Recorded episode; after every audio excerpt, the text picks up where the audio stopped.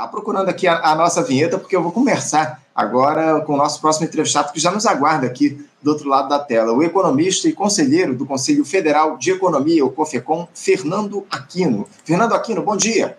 Bom dia, Anderson. Bom dia a todos e todas. Satisfação participar novamente do nosso programa Faixa Livre.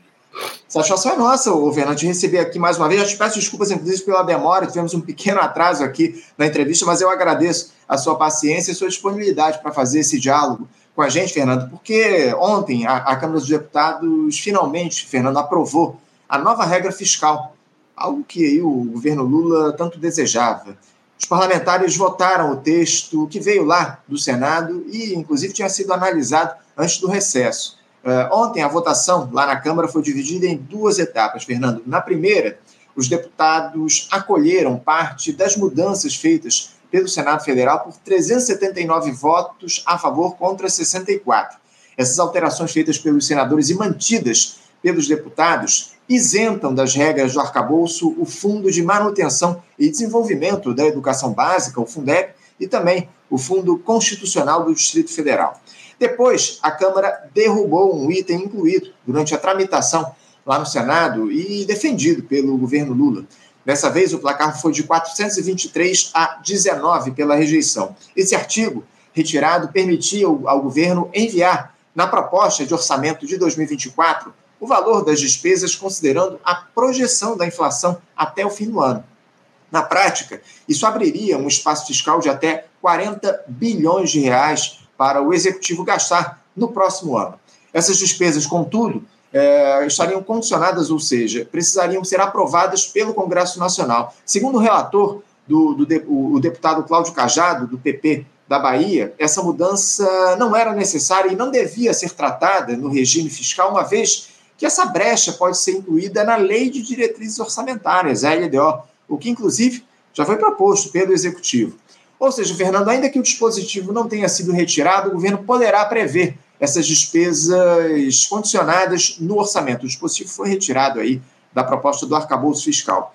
Como eu citei, havia pressa aí do governo Lula, Fernando, para aprovação dessa matéria, porque a equipe econômica precisava, inclusive, enviar a proposta de lei orçamentária anual, a PELOA, considerando as novas regras fiscais e não o teto de gastos.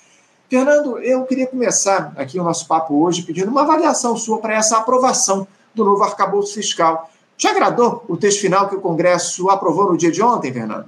Olha, é, Anderson, eu acho que no geral foi uma, vitória do governo, né? Ele conseguiu passar esse arcabouço fiscal é, com pouquíssimas alterações em relação à proposta inicial, né? A gente tem aí essa, essas exceções é, aos limites é, do, te, é, do, teto de, de, despesas, né? É a questão do Fundeb, a questão do Fundo Constitucional do DF. É, claro, são coisas é, que eu dizia até certo ponto fortuitas, né? A gente tem despesas que seriam poderiam ser consideradas tão importantes ou mais importantes do que essas para ficarem à margem aí do, é, dos limites, tá? Mas enfim, foi o que se, se conseguiu, né? é, aprovar né, lá no, no, Senado e agora na Câmara. E essa retirada é, é, daquela é, inflação né, estimada até o, até o final do ano para é, se fazer a, a, a, proposta, ela também, como você falou, não foi uma perda tão grande. Né? Quer dizer, é, eles alegam o governo que dificulta um pouco o planejamento econômico mais, é, mais com mais antecedência e tal, mas é, é, é, ela pode estar né, na, na, na, na, no orçamento anual, né, é, essa, essa previsão de despesa aí. Então, não há assim, uma, uma perda é, substantiva aí é, em função dessa, dessa retirada aí desse, desse dispositivo do arcabouço fiscal. Então, é, para mim, foi, em geral, uma vitória do governo, sim, por ter aprovado mais ou menos da forma que ele propôs, que ele gostaria. Entendo, entendo. Agora, o, Fernando, você sentiu falta de algo aí nesse texto, diante das demandas que estão colocadas para o país? Até porque agora, o, o, Fernando, o governo se vê obrigado a produzir novas receitas para cumprir a meta de zerar o déficit fiscal já no ano que vem. Você sente que faltou alguma coisa aí nessa proposta de arcabouço fiscal que foi aprovada lá pela Câmara no dia de ontem? Olha, antes, alguns aí têm chamado o arcabouço fiscal de um de um teto de gasto gourmet. Uhum.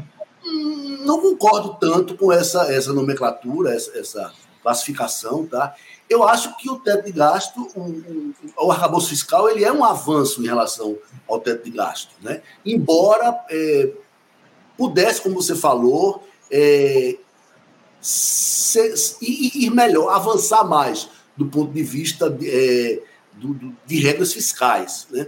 Então, você veja, é, o teto de gastos é um mecanismo que só serve mais para forçar a uma redução gradual das dimensões do Estado. Né? Então, você é, passa 10 anos, depois revê, passa mais 10 anos, com um teto de gastos que apenas é reajustado pela inflação ocorrida. Né?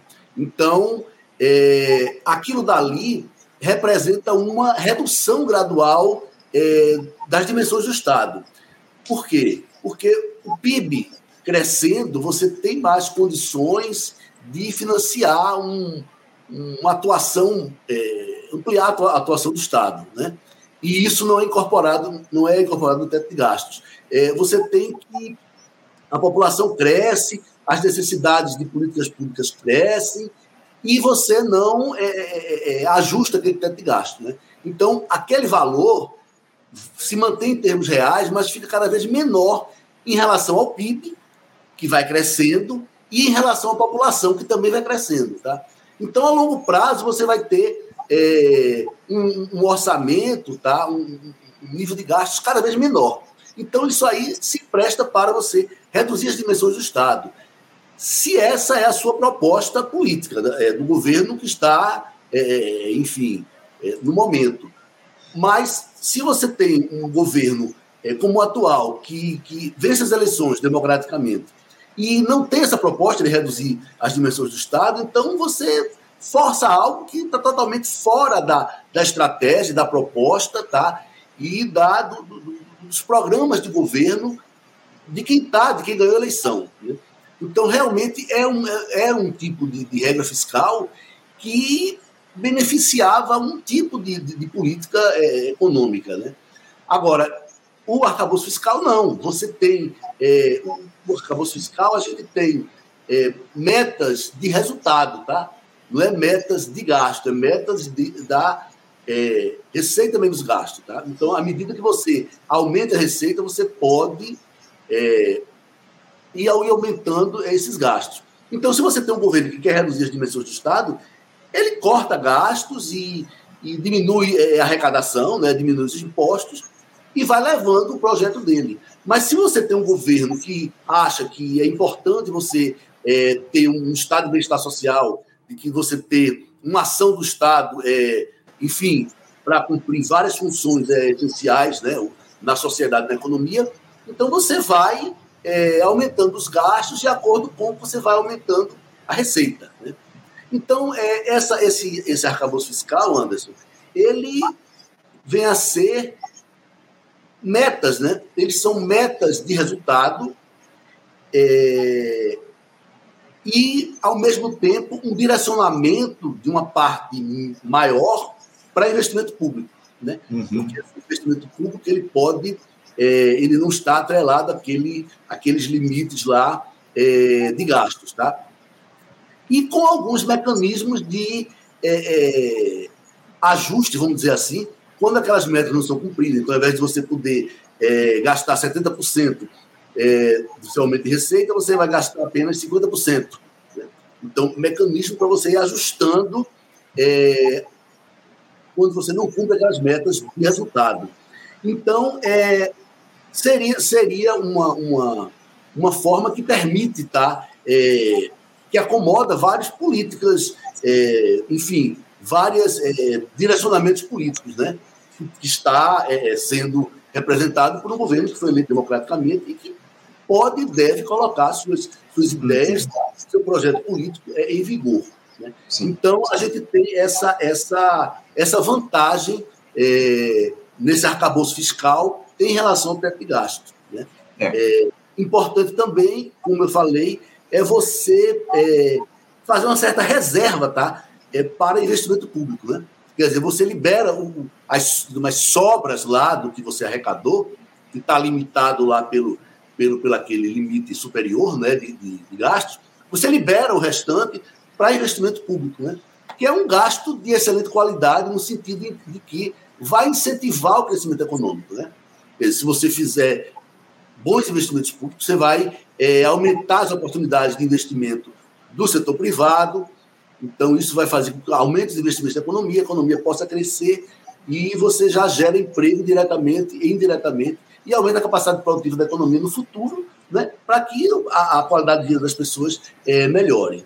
Uhum. É, o, o, o, fato, Fernando, é que o investimento, o investimento público está limitado aí a 2,5% do crescimento das receitas do ano anterior. Esse é um fato, não, não dá para a gente fugir dessa realidade. Esse arcabouço fiscal estabelece, sim, um limite dos investimentos públicos aqui no nosso país, o que obriga, acaba obrigando o governo a ampliar as receitas. E mesmo assim só pode ser gasto 2,5% a 70% das, das receitas do ano anterior. Essa é uma questão que a gente precisa é, tocar, né? porque a gente teve aqui a participação é, recentemente de economistas citando essa questão que se o, o arcabouço fiscal fosse colocado ao longo dos primeiros governos do PT, da, da, do Lula e da presidente Dilma, os investimentos foram feitos lá não poderiam ser realizados naquele período justamente por conta dessa limitação é, de 2,5% além das receitas do ano anterior. É, você vê segurança, o, Fernando, para o avanço da nossa economia, do investimento público, acima de tudo, com esse torniquete que está colocado em relação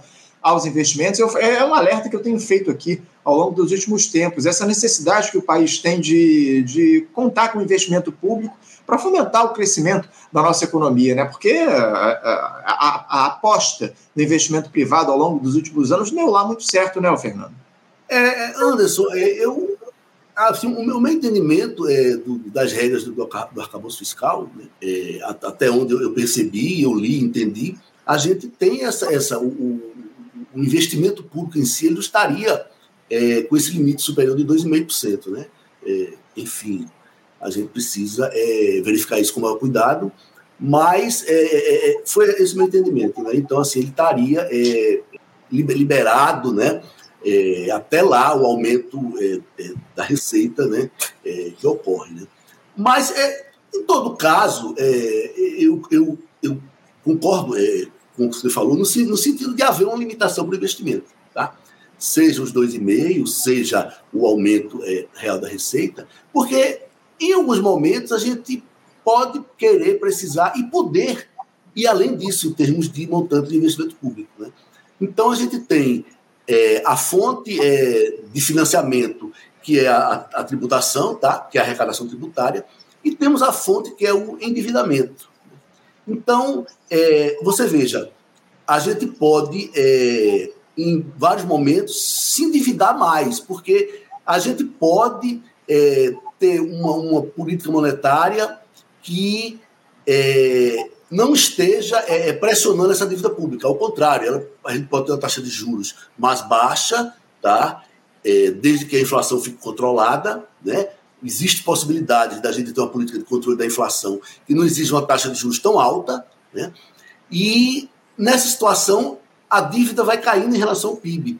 Então, é uma, uma possibilidade, uma oportunidade de você é, se endividar, tá? mas já que aquela, aquela dívida está caindo, você pode acomodar é, gastos com investimento público é, financiados por aumento de dívida. Quer dizer, em algumas situações é possível isso. E isso não está é, contemplado por esse arcabouço fiscal. Né? Então, isso é uma grande é, limitação. Né? Agora, por outro lado, é, existe uma, uma, uma, vantagem aí no seguinte sentido. É, para a gente ter um aumento de gastos, seja com, com gasto corrente, seja com, investimento público, tá? a gente precisa aumentar a arrecadação. E é melhor você aumentar a arrecadação de que você se endividar. A dívida é uma fonte de financiamento legítima também. Mas você, aumentando a arrecadação, aquilo é um recurso seu, né? Você arrecada. Enquanto que a dívida você, você vai pegar emprestado do setor privado e vai ter que pagar um juro, né? E vai ter toda aquela, aquela limitação de, né, de, de não poder a, aquela dívida ficar é, explosiva. Então, é, É, é, eu acho que é, é, é, uma, é, uma, é uma boa estratégia nesse sentido. Você força o governo a buscar um aumento de arrecadação. Né? É, mas aí você, você pode dizer, ou alguns podem dizer, ah, mas a carga tributária no Brasil é muito alta.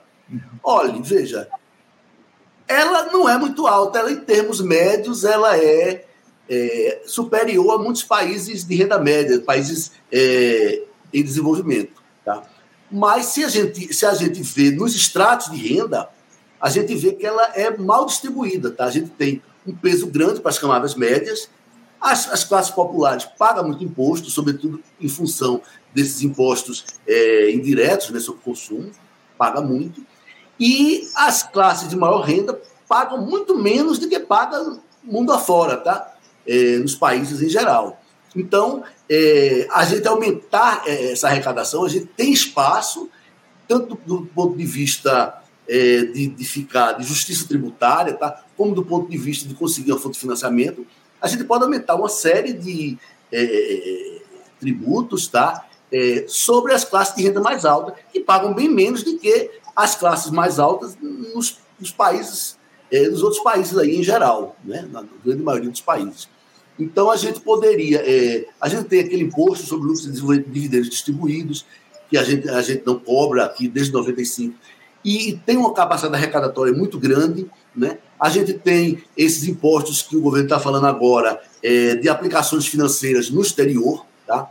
que também é feito nos outros países e a gente não faz, tá? nos paraísos fiscais. Né? As pessoas não, não, não pagam esse imposto, os, os é, é, residentes aqui no Brasil. E a gente tem, por exemplo, a questão da renúncia fiscal, né, que é muito grande. Em alguns casos ela, ela é justificável, ela deve ser mantida, mas em vários outros casos a gente poderia é, suprimir essa renúncia fiscal. Né? A gente tem aquelas desonerações da época da presidente Dilma que foram muito além do desejável, até na época, e agora mais ainda. Então, seriam muitos casos é, desses e de outros que a gente poderia é, reduzir essa renúncia fiscal que implica no aumento da arrecadação. Então, é, a gente termina que tendo um lado benéfico essa, essa coisa de forçar o aumento da arrecadação, porque é um recurso que fará, poderá fazer justiça tributária e é um recurso que é do próprio Estado, ele não precisa é, pegar emprestado e pagar juros. Né? Sem dúvida, sem dúvida. Agora, o, o Fernando, eu queria tratar aqui de uma outra questão, mudando um pouquinho de assunto. Um outro tema que a gente precisa tratar aqui é essa medida provisória que está prestes aí a caducar e será votada hoje lá pela Câmara dos Deputados, que estabelece o salário mínimo em R$ 1.320, né? Em relação a ela, houve uma divergência lá com deputados, porque o relator da matéria, o Merlon Solano, do PT do Piauí, colocou no meio do texto como um jabuti, digamos assim, aquela tributação de fundos offshore, algo que não estava combinado lá entre os parlamentares. Esse trecho não será votado e o governo vai elaborar uma nova MP e um projeto de lei em caráter de urgência para regulamentar essa questão. A medida provisória 1172 previa a taxação de fundos do exterior para arrecadar, suficiente para o governo arcar com a isenção do imposto de renda para quem ganha até dois salários mínimos a partir do ano que vem. Com a nova medida provisória, essa taxação das offshore passa a valer imediatamente. Eu queria que você explicasse aqui melhor aos nossos espectadores, ô Fernando, o que é essa taxação dos fundos offshore, o que é essa taxação, uh, se você acredita, inclusive, que o governo terá dificuldades para aprovar esse projeto lá na Câmara, no, no, Congresso, enfim, a respeito de um tema que afeta os endinheirados aí que não gostam de pagar imposto, né, Fernando? É, então, essa, essa taxação ela é direcionada para os milionários do Brasil, né? São é, brasileiros que que os, seus recursos tá, é, financeiros eles, eles é, tiram do país e colocam em, nos chamados paraísos fiscais. Né? Então, nesses paraísos fiscais, a tributação é menor e, no caso do Brasil, não precisa pagar é, nenhum tributo sobre isso. Tá? Mas isso é, um, é uma, uma situação é, bastante injusta e, e insustentável. Né? Aqui na América Latina, os países em geral tá, tributam esses recursos é, que são aplicados por seus residentes em paraísos fiscais. É, os Estados Unidos também, a Europa também, né? Então, assim, é, os países aí em gerais, aí, em geral, que, que, que, a gente acompanha, né? Mundo afora, eles cobram esse recurso de aplicações nos paraísos fiscais. É, então, você veja, é, a ideia é a gente começar a cobrar esse recurso e desonerar tá, as camadas é, mais populares, tá, as rendas menores, do imposto de renda. Né? Então, é, dentro daquela ideia da gente fazer uma, um sistema tributário mais progressivo, né? que é algo que também é uma, uma coisa que acontece em todo mundo. Né? Então, as pessoas às vezes colocam questões é, aqui no Brasil de criticar algumas coisas, né? como essa cobrança desse, desse, desses, desse tributo offshore, como é, você aumentar a progressividade do imposto, como se fosse uma coisa é, radical, uma coisa é, é apenas de, é, de, esquerda, ou, ou, socialista, ou comunista, ou algo assim. É, na verdade, é uma prática geral do mundo inteiro. Países como os Estados Unidos, né, país mais liberal aí do, do, mundo, né, o grande país, e outros países do mundo fazem isso, tributam recurso offshore, tá? Tem um sistema tributário progressivo, né? Ou seja, as pessoas que ganham mais pagam uma proporção maior da sua renda, né? Não só pagam mais em termos absolutos, né? Mas pagam uma proporção maior, tá? Um percentual maior da sua renda, de tributos em geral, de que os que ganham rendas menores, né? Isso é uma prática, isso é um princípio tributário é aceito pela grande maioria aí das pessoas é, nos países aí, mundo afora, né? É, as pessoas acham que é, o funcionamento aí dos mercados gera uma desigualdade exagerada, né? Que é inaceitável. Então, aceitam essa progressividade para uhum. compensar um pouco a desigualdade que é gerada lá na, na, origem, lá no funcionamento lá do mercado, né? Temos aí os empresários, os trabalhadores e, e termina é, gerando a desigualdade que deve ser diminuída por um sistema tributário é, progressivo. Então, é, isso não é ideia da esquerda do Brasil ou do governo atual, isso é uma, é uma ideia que é predominante no mundo inteiro. Né? Então, a gente precisa é, é, é sempre ter, procurar essas referências né, para ver o que, que, que é uma, um, digamos assim, uma coisa muito, digamos assim, avançada ou uma coisa muito exótica ou radical de uma coisa que já é corrente no mundo, né? É, é, as pessoas precisam aceitar né, uma coisa que se faz no mundo inteiro, é, que a gente é, implante no Brasil também, desde que seja benéfico para a sociedade brasileira, é, para a economia brasileira. Em relação, Anderson, à possibilidade de, disso ser aprovado, olha, eu, eu vejo assim que a gente tem um sistema político que é complicado, que frequentemente a gente elege um presidente, tá? e vai chefiar o executivo, que não tem maioria no poder legislativo. Né? Então é um presidencialismo de coalizão e que muitas vezes você tem essa situação, que é a situação de agora, né? É, o governo ele não tem uma maioria estável, tá? E digamos assim programática, né? No, é, no legislativo. Ele procura captar apoios é, para projetos é, que vão sendo colocados, tá? é, ou, vão, ou vão tentando algum apoio mais estável é, através de, de franquear a participação do governo. Então, o governo ele, ele governa com um arco, é, digamos assim, ideológico ou programático muito maior do que o que foi eleito lá, tá?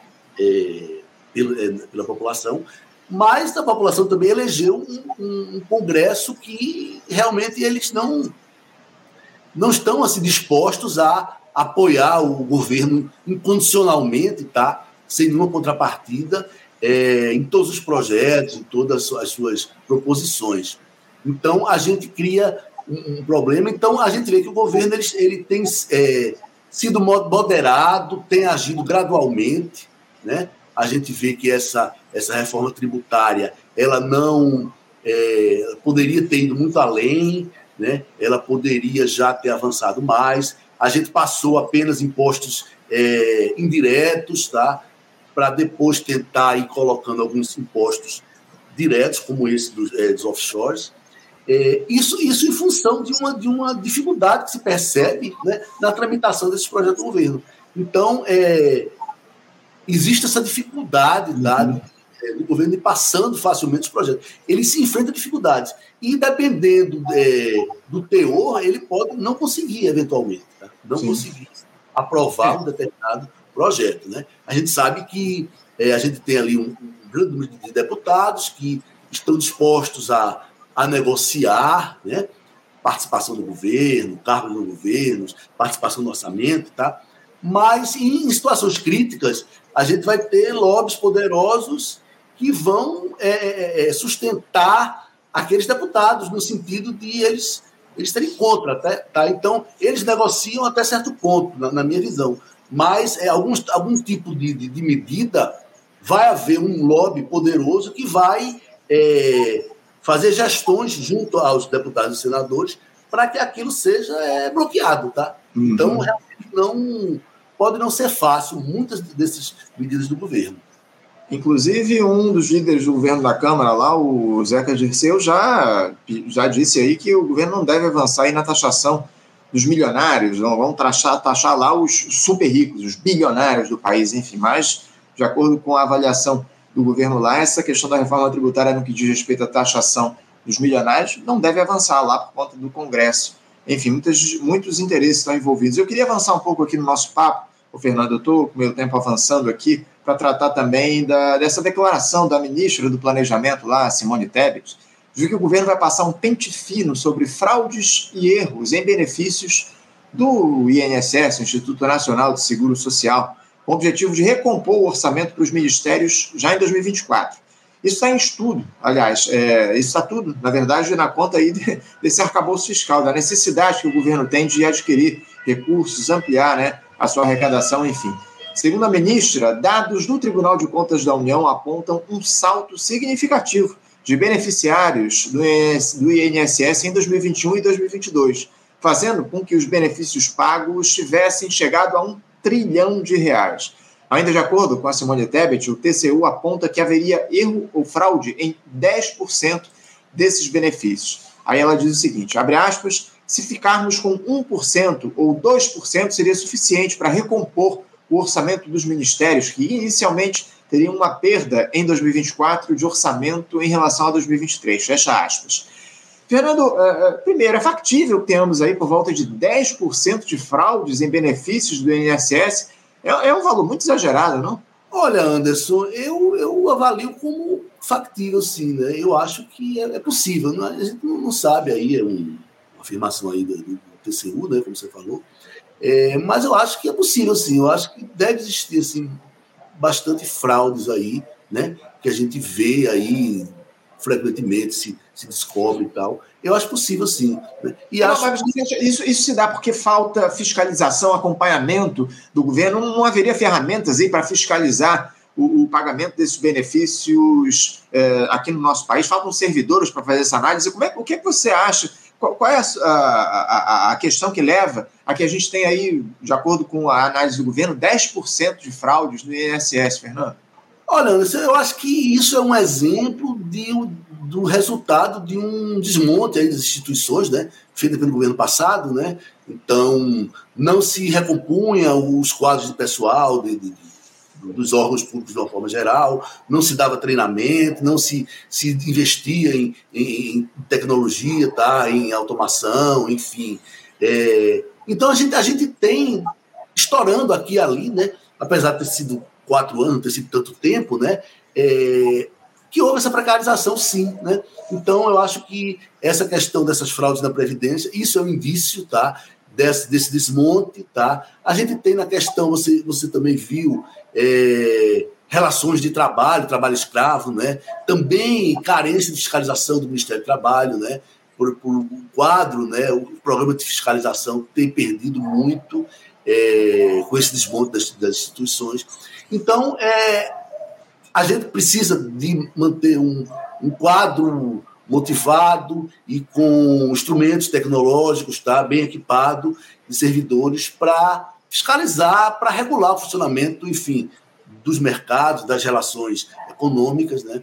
Então, é, e, e, realmente não, não foi isso né, que a gente viu é, no governo passado. Então, eu, eu acredito sim que a gente é, tenha tido esse, esse, essas rachaduras aí nas nossas é, instituições, tá? No, no, no, funcionamento das nossas instituições.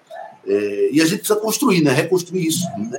É, do ponto de vista A gente tem, por exemplo, é, voltando a essa, essa questão é, tributária, a gente precisa é, reduzir soneração também, aumentar a fiscalização. Né, que a, a fraude também é, um, é, uma questão de, um, de, um, de, uma atitude indevida né, com o recurso público. É, é, também, né, por parte da Receita Federal, por parte do próprio INSS, tá? Então a gente precisa é, construir e aperfeiçoar mais é isso aí. A questão das execuções fiscais, né, a gente tem aí, é, parece-me que um trilhão de, de dívida é, tributária sendo questionada aí, tá? É, não paga e a gente precisaria também construir, instrumentar para que a coisa funcione de uma forma mais mais eficiente, né? mais, mais rapidamente. Né? É, não que vá obrigar todos a, a, pagar, que às vezes o contribuinte pode ter razão naquele, naquele questionamento. Mas em definir, decidir isso, tá? Se ele tem direito ou não, né? se paga ou se executa ou se livra ele daquela dívida. Né? A gente poderia arrecadar muita coisa também por aí, tá? Reduzindo sonegação e aumentando a eficiência desse processo de execuções fiscais e de é, decisões aí. Então, são coisas a se aperfeiçoar nas nossas instituições. Tá certo. Fernando, é, mudando um pouquinho de assunto, eu tenho muitos temas aqui para a gente tratar na edição de hoje, porque o presidente Lula está lá na África do Sul, né, participando dessa cúpula dos países que compõem o BRICS. E ontem ele disse algo aí que surpreendeu muita gente. No seu podcast matinal, que ele grava todas as terças-feiras, o Conversa com o Presidente, o Lula afirmou que o Banco dos BRICS pode ser o maior que o fundo, pode ser maior que o Fundo Monetário Internacional, o FMI.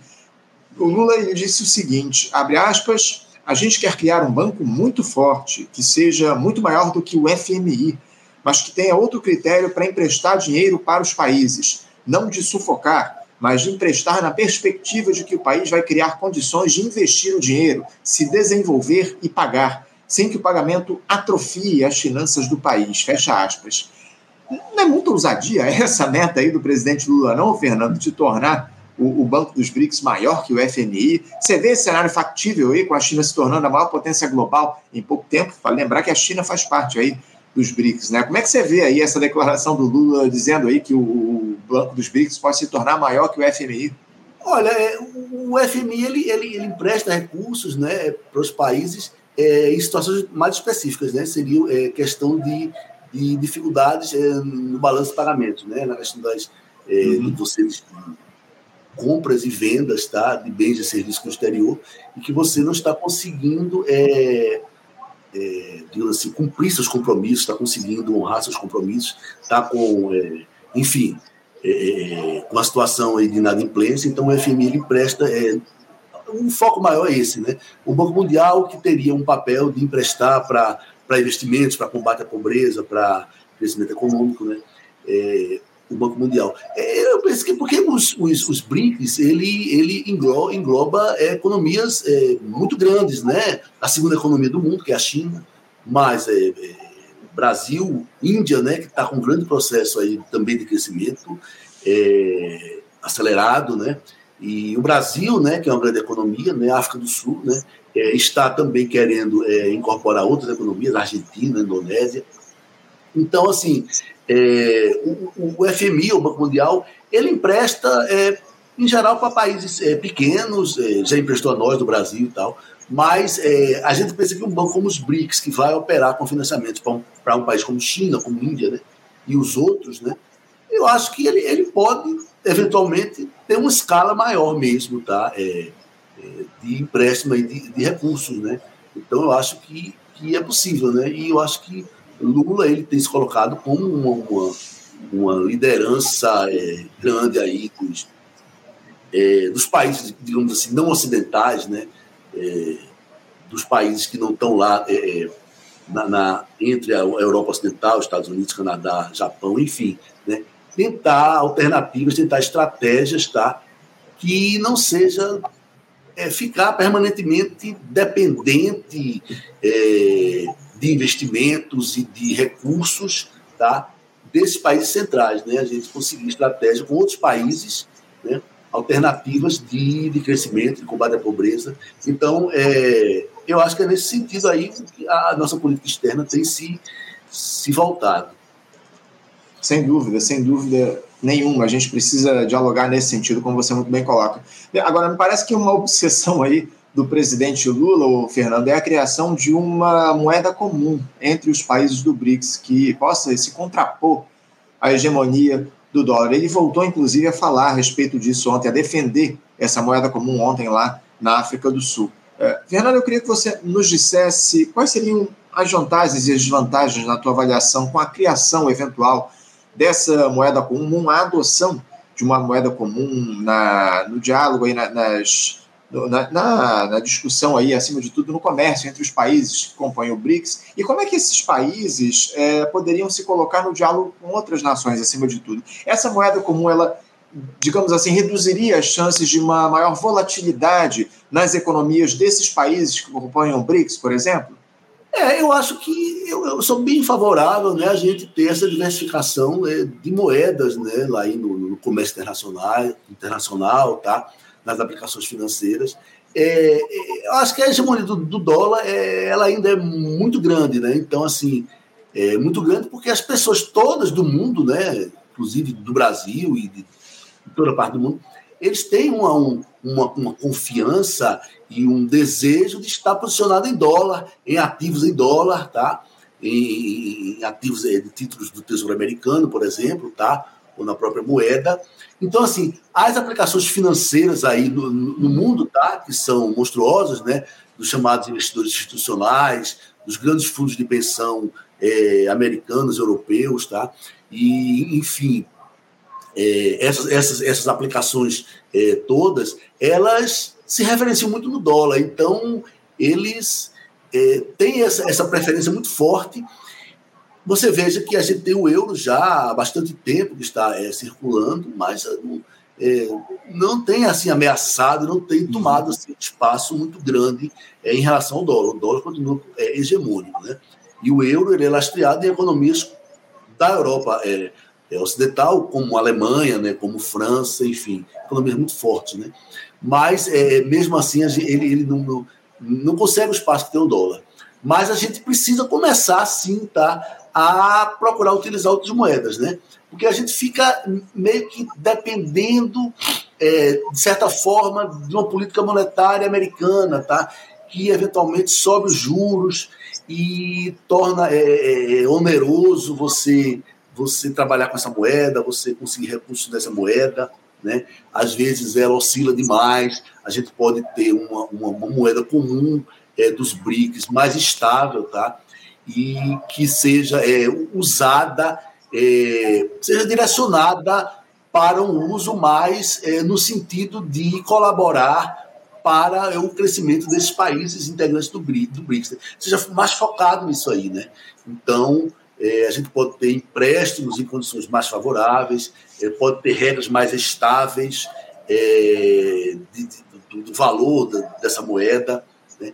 E, enfim, e não precisa e, e precisar menos de estar tá, é, procurando é, fazer é, é, poupança, fazer, fazer enfim, é, levantar, ter, um recurso né, é, em dólar, tá? A gente ter essa alternativa de ter também recursos em, em, outra moeda. Eu acho que é uma iniciativa bastante interessante e que a gente precisa evoluir nisso.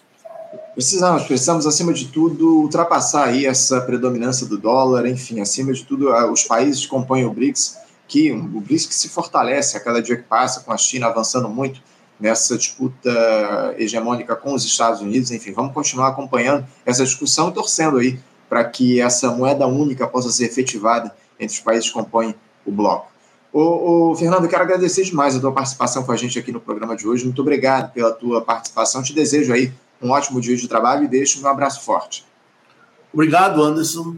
Bom dia a todos e todas mais uma vez. Estamos à disposição. Obrigado, Fernando. Até a próxima. Conversamos aqui com Fernando de Aquino. Fernando, que é economista e conselheiro lá do Conselho Federal de Economia, o COFECOM, tratou conosco aí a respeito dos temas relacionados à economia aqui no nosso país.